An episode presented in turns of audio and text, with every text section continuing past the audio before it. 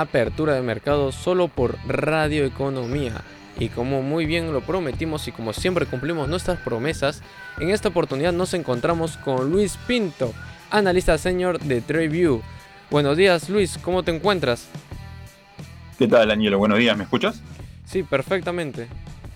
No, mira, em, aprovecho para comentarte un poco eh, el, tema de bolsa de hoy día, eh, cómo amaneció el mercado.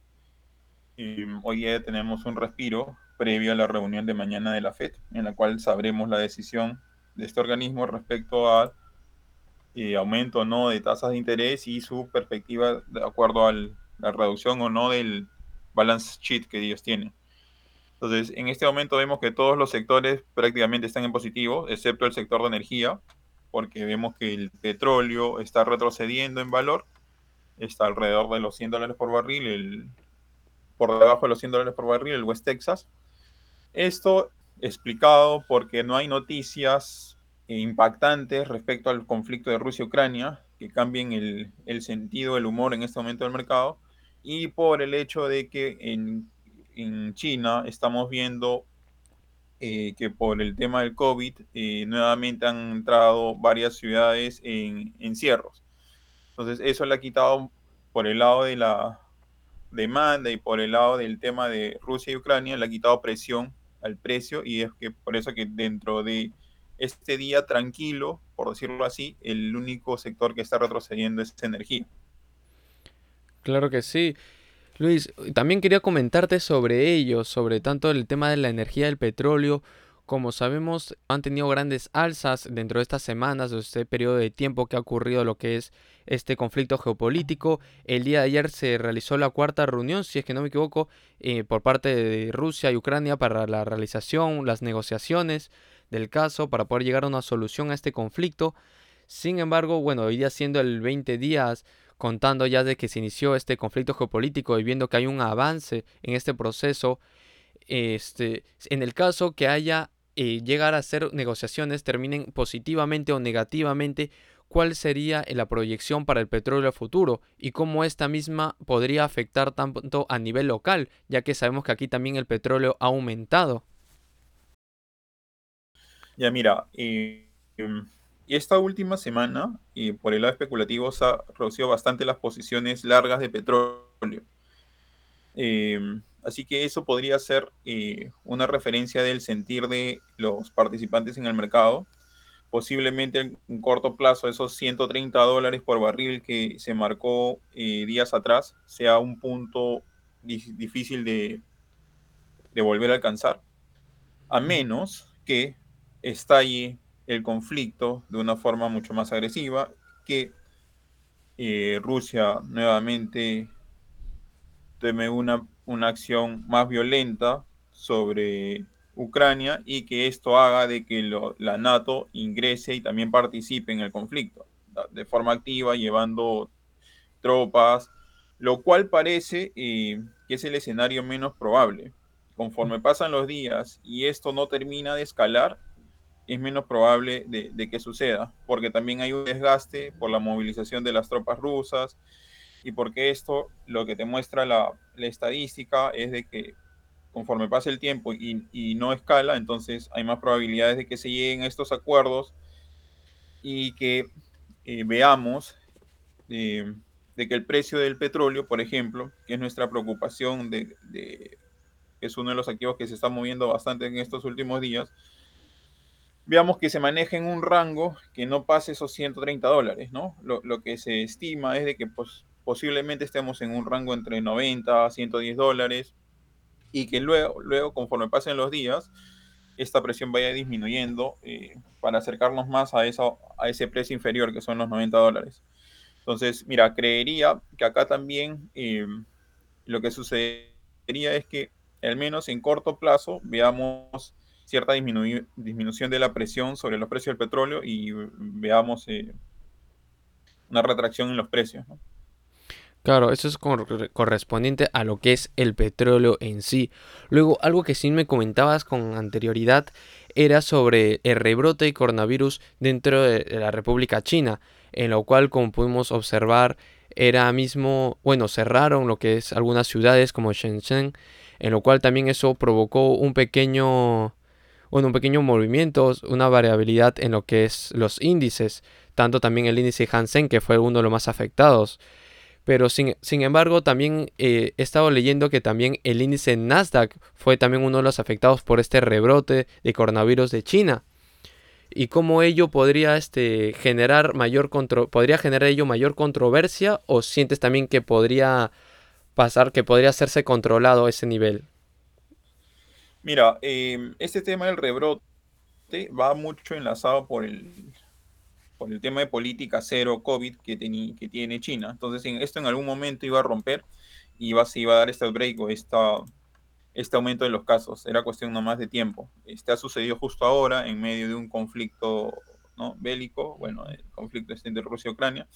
Ahora, como es, como se entiende que esto aumento de casos es por la si se mantiene esta tendencia que ha venido sucediendo en los demás países alrededor del mundo, esto sucede, este aumento de casos regularmente tiene una curva de un mes en la cual se, llega a números elevados y luego decae con la misma rapidez.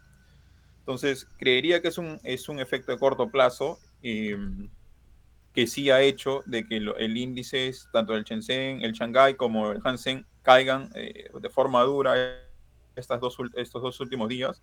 Em, y eso también ha sumado el hecho de que si se da este, como se ha hecho, se da este cierre de fábricas y el hecho del encierro, podría afectar en corto plazo el suministro de insumos, ¿no? Para distintas industrias. Y eso podría generar algo de presión por el lado de precios. Eh, pero igual eh, considero que es un efecto de muy corto plazo eh, y que sería una oportunidad para evaluar posiciones, por ejemplo, por el lado de China, ¿no? Porque hemos visto que los índices han retrocedido más de 30% y potencialmente podría ser una oportunidad ahí en ese lado del mundo de comprar activos. Claro, justo comentas eso sobre potencial. También, aparte de comprar activos, nosotros como peruanos también estamos manejando lo que es ese sector de agricultura, ese sector minero, en lo que es este correspondiente también a ese mercado, igual, igualando, bueno, no igualando al nivel de China, pero como teniendo similares tipos de venta. Y mi consulta era si en verdad nosotros podemos aprovechar también esa oportunidad, ya que al aumentar, al cerrar lo que es el rebrote en China, aumentan los precios de lo que son los alimentos y al ser Perú uno de los exportadores de ello, podría aumentar sus precios, ya que el Banco Central Reserva en el mes de enero inculcaba que tuviéramos una gran atracción o una gran, bueno, aumentamos lo que era los ingresos sobre ello.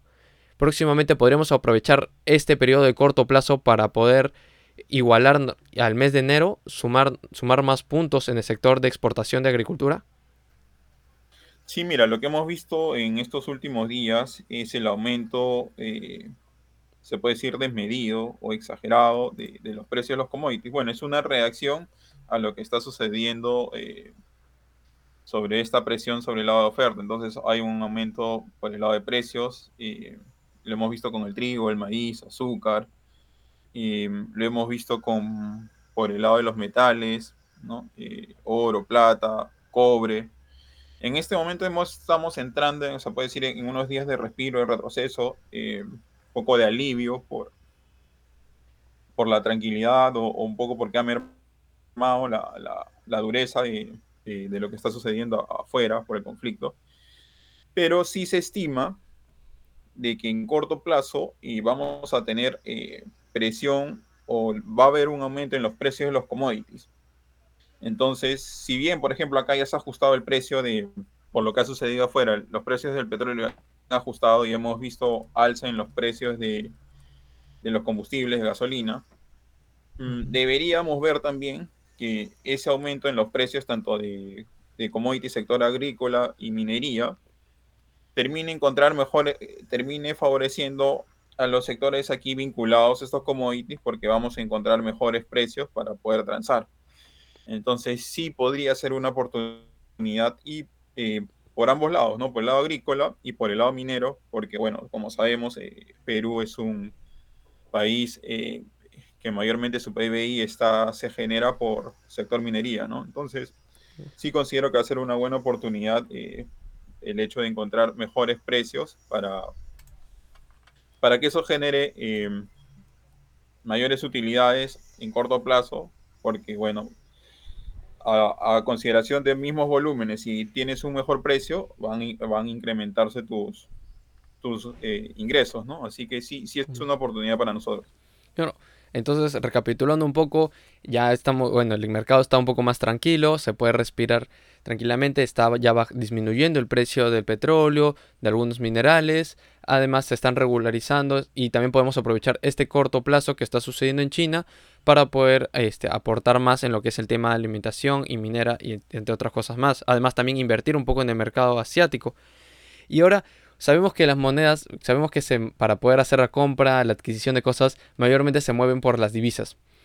Por el lado de ello, ¿cuál es tu perspectiva con el dólar en el Perú y a su nivel regional? Ya que tiene en consecuencia, en antecedentes, mejor dicho, que el dólar desde que inició el mes de febrero por ahí hasta esta fecha ha estado en disminución y ha sido un poco volátil en el traspasar de los días. ¿Cuál es tu perspectiva tu proyección del dólar para el futuro dentro de Perú y en su nivel regional? Mira, eh, yo tomaría como espejo, como referencia, eh, lo que está sucediendo con el dólar con monedas afuera y eso tratar de trasladarlo hacia Perú. Eh, lo, que veo que es probable, de, vinculado con la decisión de mañana de la Fed, es que Primero, comentarte de que eh, hace dos meses, cuando la FED tomó la decisión de, aumentar tasas de interés, que posiblemente comience mañana este ciclo, em, había preocupación por los niveles de los índices de la bolsa americana. Y justo eh, se comentaba hace dos meses que para la FED tomar decisiones era favorable encontrar un mercado con mejores precios. Y es lo que va a suceder, ¿no? Mañana la Fed va, a tomar una decisión con la bolsa habiendo retrocedido más de 10%, en el caso del Nasdaq más del 20%. Ahora, ¿por qué traigo a colación esto? Porque eso daría la posibilidad de que mañana tengamos un mensaje bastante dovish, que es este, bastante débil. Y eso podría generar el hecho de que una reacción favorable en el corto plazo para los mercados, un alivio y que eso genere oportunidades de compra. Y si eso sucede, cuando estamos en un escenario de risk on, es decir, de que no hay aversión al riesgo, por el contrario, hay interés por tomar riesgo, lo que debería suceder es encontrar un dólar que se debilite con respecto a las otras monedas que hay en el mercado. En este caso podría ser el euro, libra, eh, el yen, dólar canadiense, etc. Ahora, de, darse esta situación, eh, aquí sí habría que ver cuáles son las fuerzas que predominan para ver si es que ese efecto de devaluación del dólar respecto a otras monedas acá generaría el mismo impacto. Es decir, encontrar un sol más fuerte y que eso eh, pueda ser una referencia para el mercado. Eh, pero si yo, mira, si yo lo llevo hacia Perú, creería de que hay poco espacio eh, para mayor fortaleza del sol. Este, y aquí sí, quizás se pueda dar el efecto contrario eh, encontrar un dólar que sea que se debilite en el exterior respecto a otras monedas, pero aquí como un tema de risk on podría ser de que encuentres un dólar que se aprecie un poco en estos días y ese podría ser de que estemos cerca de un nivel ya abajo en el tema del, del sol que estamos no, creería que vea el sol por debajo de 360, 365 y de ahí este, empezar que se acerque más a, la parte de arriba, alrededor del 380 o 385, al menos en los próximos días. Eso es lo que vería, ¿no? Y en Latinoamérica eh, vería justamente lo mismo, porque si se activa el tema de risk on, es de, interés por el riesgo, este, vería de que sucedería un poco eso, ¿no? Eh, ligera apreciación del dólar en los próximos días. Perfecto. Y justo hablando, siguiendo hablando del dólar un poco, eh, justo estamos viendo una noticia en la mañana en Economía al día aquí con todos nuestros oyentes sobre la inflación, sobre el BCR que nos traía la inflación, que, cuáles los niveles de inflación del Perú. Y mi consulta era que si ante una situación de inflación tanto de productos y de servicios, ¿crees que el dólar puede ser un edge de protección y podría parecerse, podría como que apreciarse mejor o depreciarse en ese momento? Sí, normalmente eh, eh, se toma el dólar como, se puede decir como un, activo para hacer un hedge, ¿no? Para cubrir posiciones, eh, porque obviamente se considera una moneda fuerte, ¿no? Y entonces, ante una situación de inflación, una forma de cubrirte es el dólar. Entonces, habría que ver en los próximos días, en las próximas semanas, qué tan fuerte es la presión inflacionaria a nivel país y qué, qué tanto resultaría la cobertura con, eh, con, el dólar, ¿no? Pero más allá de eso y, justo y con la fuerza que pueda darse en el mercado de, corto plazo, de, de, algún alivio, este, sí sería interesante tomar al menos en la parte de Sudamérica, parte de Perú, en esta región, sí sería interesante tomar posiciones en el dólar, ¿no?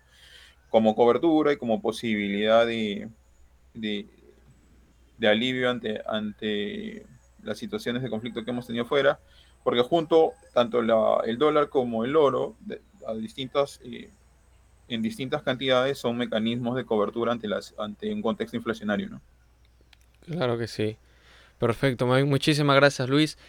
Eh, por este tema del dólar, por aclararnos esta situación, para poder tener una idea de lo que se puede venir o cómo, en cierta manera, analizar el dólar, cuál es su proyección a futuro. Y ya para, culminar, ya, para no robarte mucho tiempo, Luis, eh, justo tú me comentabas algo sobre que el dólar también tiene que ver con el tema de... afecta un poco en lo que es el tema de las cotizaciones de los índices, de los índices y por ende si afecta a los índices americanos, también afectaría los niveles de cotización de alguna, la mayoría de empresas, si es que no me equivoco.